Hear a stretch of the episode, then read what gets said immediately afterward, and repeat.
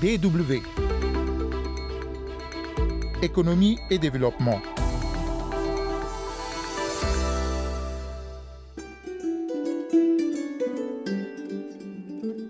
Bonjour. L'Afrique post-Covid-19 va incontestablement présenter tout un autre visage en matière de lutte contre la pauvreté énergétique. Elle devrait alors offrir d'excellentes opportunités aux entreprises et aux technologies allemandes. L'Allemagne était déjà très présente sur le continent à travers de nombreux projets et accords historiques. En Afrique de l'Ouest, par exemple, des pays comme le Togo bénéficient d'un appui allemand considérable dans leurs efforts de rendre l'énergie accessible à tous, tant en milieu urbain que rural. La firme Siemens aide actuellement le Nigeria à augmenter sa capacité électrique à 25 gigawatts. De nombreuses autres PME allemandes sont impliquées dans d'importants projets d'électricité et de gaz, notamment en Angola, en Afrique du Sud et en République démocratique du Congo, pour ne citer que ces pays-là. La Chambre africaine de l'énergie, par la voix de son président, a d'ailleurs appelé l'Allemagne à travailler avec les entreprises africaines pour réduire les émissions de carbone et soutenir la voie de l'Afrique vers un avenir net zéro. NG Ayuk estime que dans le domaine, l'Allemagne dispose évidemment du capital et de la technologie dont l'Afrique a besoin pour construire un avenir énergétique inclusif et durable. C'est justement dans ce cadre que s'organisent déjà des concertations et autres rencontres virtuelles, comme celle initiée ce 6 août 2020 par le Germany Africa Business Forum pour encourager de nouveaux accords entre les acteurs publics et privés allemands et africains. Mais les chercheurs africains, eux non plus, ne baissent pas les bras dans la quête de solutions à la fragilité énergétique qui freine le développement des pays. C'est le cas du Sénégalais Balé Diop Ngom qui a mis en place un projet pour produire et stocker de l'énergie avec de la coque d'arachide. L'enseignant-chercheur de 42 ans qui intervient à l'université Cheikh Anta Diop de Dakar nous explique les contours de son innovation. La coque d'arachide a été utilisée dans l'Antiquité pour produire de l'énergie, évidemment, par des procédés un peu euh, développés historiquement, tels que la combustion pour produire du feu. Mais la coque d'arachide n'est pas introduite de manière technologique pour produire de l'énergie. Nous, ce que nous avons produit, c'est que nous avons développé un matériau à partir de la coque d'arachide qui permet de stocker de l'énergie à une haute densité, à une grande puissance, ce qui n'a jamais encore été obtenu jusqu'à présent.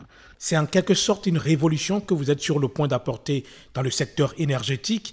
De façon concrète, comment cette énergie peut être produite à partir de l'enveloppe de cette légumineuse? Alors nous, l'innovation que nous avons apporter, c'est que le matériau qu'on a développé à partir de la coque d'arachide a aujourd'hui la puissance d'avoir une grande densité énergétique, mais aussi avec une grande puissance électrique. Donc vous verrez que c'est un matériau qui est technologiquement hybride, qu'on peut utiliser à la fois comme batterie et qu'on peut utiliser à la fois comme supercondensateur. Voilà l'innovation qu'on a apportée et c'est ce qui a fait le tollé dans la communauté scientifique. Donc c'est un nouveau matériau qu'on a pris à partir de la biomasse qui est jetée ici en Afrique, que les gens n'utilisent pas beaucoup en Afrique, mais qui auparavant peut-être dans le compactage, comme fumier et tout ça, mais aussi comme je vous ai dit euh, tantôt dans la combustion, mais technologiquement, ce nouveau matériau issu de la coque d'arachide va aujourd'hui révolutionner le stockage de l'énergie. Quelle est la finalité de ce projet? Allez-vous vous arrêter à une phase de recherche ou bien vous comptez aller au-delà en offrant une solution réelle euh, qui permettra de lutter contre la pauvreté énergétique? Euh, Le problème de la recherche en Afrique d'une manière générale, c'est comment quitter le laboratoire et aller vers un transfert technologique. C'est un défi. C'est un défi pour nous, même si aujourd'hui le matériau que nous avons synthétisé à partir de cette coque d'arachide que nous voulons mettre sur le marché du point de vue recherche, nous sommes en train vraiment de peaufiner le procédé de production de ce matériau. Parce que la finalité ne peut pas juste avoir euh, des résultats scientifiques et publier, ce n'est pas l'essentiel. Ce n'est pas ce que l'Afrique veut aujourd'hui. L'Afrique veut des technologies qui sont accessibles aux villageois qui est dans son village qui n'a pas beaucoup de revenus, mais aussi des technologies qui sont durables dans le temps. Balé Diop Ngom est l'un des 30 jeunes chercheurs africains dont les projets de recherche bénéficient d'un financement de la Société royale de Londres dans le cadre du programme dénommé Futurs chercheurs autonomes de l'Afrique. C'est un financement d'un montant de 300 000 livres sterling, soit l'équivalent de 230 millions de francs CFA, qui lui permettra de continuer ses recherches sur la biomasse. C'est clair qu'avec cette innovation, l'arachide prendra une autre valeur en Afrique et ce sera pour le bonheur des producteurs. Mais quel impact économique, social, voire environnemental cette technologie peut-elle avoir dans le monde, mais surtout en Afrique où la sécurité énergétique est un défi majeur? Professeur Diop Ngom. Alors, comme vous le dites, le principal problème de l'énergie en Afrique, c'est son accès. Cette innovation que nous avons apportée, c'est une innovation qui est écologique, donc qui respecte l'environnement. C'est une innovation qui est vraiment à très très bas parce que la matière première, comme je l'ai dit tantôt, est disponible. Elle est là, elle est produite en Afrique. Donc le procédé de fabrication de ce matériau ne coûte pas cher. C'est en deux heures de temps tu as le matériau, quelle que soit la quantité que vous voulez produire. Maintenant, il y a plusieurs chances économiques.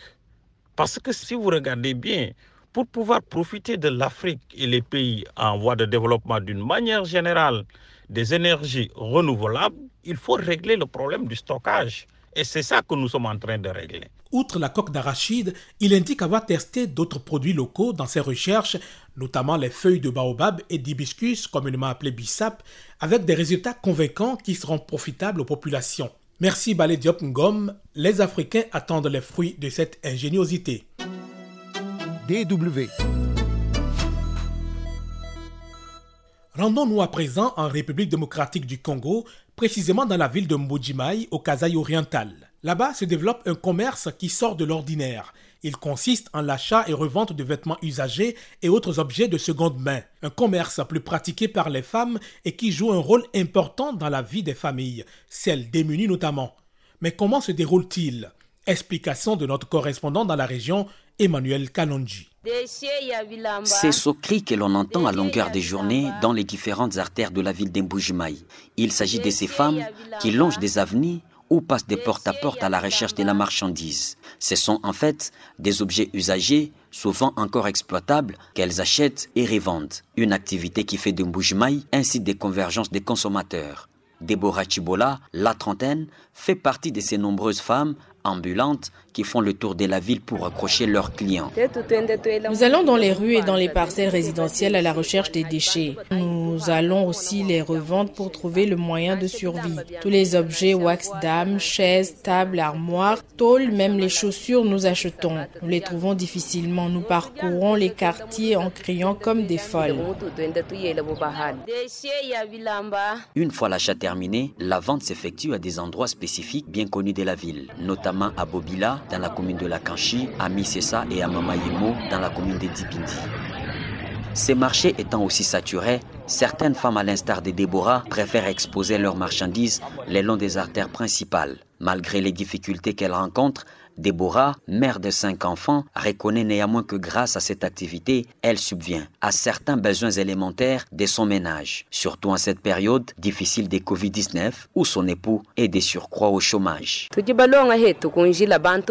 étalons le long de la route. Celui qui est dans le besoin achète soit une tôle, soit un vêtement. Le revenu nous aide. Ce revenu ne peut satisfaire à tous les besoins du ménage, juste la nourriture.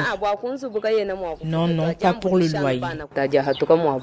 Les bénéfices n'est pas si considérable, mais assez important pour les ménages en difficulté de survie, à l'instar de celui des Jeanne Mouleka. Rencontrée devant son étalage, la jeune femme affirme tenir ce commerce pour aider son foyer en attendant de nouvelles opportunités d'activité. Le bénéfice que je trouve, si j'achète un habit par exemple à 3500 et moi je vais le revendre à 3700, à 3800 ou 4000 francs, euh, pour moi c'est un plus et pour lui ça va l'aider. Et j'ai 4000 ou 5000 francs pour nourrir mon foyer. Tout ça c'est à cause de la famine. Je fais de mon mieux pour nourrir mes enfants. Nous sommes impatients de voir le chef de l'État, Chilombo, commencer correctement ses activités et qu'il donne de l'emploi aux commerçantes des vêtements usagés. Nous cherchons de l'emploi. Ces femmes, dans ce type de commerce, ne sont soumises à aucune taxe. Celles qui occupent des espaces ne que le droit d'étalage aux responsables des parcelles qui habitent les fameux marchés. Cependant, cette activité n'est pas sans risque. Si tu achètes un objet volé et si tu es dévoilé, on t'amène à la police. Là, tu vas dépenser beaucoup d'argent pour être relâché. Celui qui n'a pas peur achète des choses volées juste pour gagner plus. Mais celui qui a peur ne va pas oser. Il va plutôt suivre le client jusqu'à la maison pour se rassurer et va laisser tomber. Le commerce des vêtements et autres objets usagés est une activité sociale, mais qui peut être périlleuse pour ces femmes, confirme le sociologue Pierre-Valéry Kabiena-Kulula. Ce professeur d'université encourage toutefois l'activité qui vient secourir le foyer en cette période de crise. C'est un phénomène normal. Les gens qui sont dans le besoin mettent en vente leurs habits, leurs objets de valeur pour se secourir ou survenir à leurs besoins. Et ceux qui sont dans le besoin, qui ne parviennent pas à acheter au bon prix du marché, peuvent acheter les objets de seconde main. C'est tout à fait normal. Le sociologue Kabiana Kulula ajoute que c'est un commerce qui s'accorde avec les contextes de la société et les conditions de vie de la population locale. Pour lui, le mieux serait de considérer son côté positif. Abondant dans le même sens que le sociologue, Alex Miteo, chercheur en sciences économiques, estime que ce commerce mérite non seulement d'être encouragé, mais aussi d'être encadré, étant donné son impact sur la population. C'est une activité euh, économique positive comme d'autres activités, euh, étant donné que euh, cela fait état d'une opération commerciale d'échange d'un bien contre une monnaie que ce n'est pas euh, seulement à Mujima que l'activité a commencé. Donc l'activité est euh, internationale, mais seulement la différence c'est que ailleurs cette activité est mieux encadrée. L'économiste ajoute que cette activité mérite d'être légalisée afin de lui donner un cadre formel et permettre à l'État d'avoir l'œil sur ce commerce et enfin aider ces femmes à bénéficier efficacement des revenus. Emmanuel Kalonji, Amboujimaï, pour la Deutsche Welle. Merci Emmanuel Kalonji.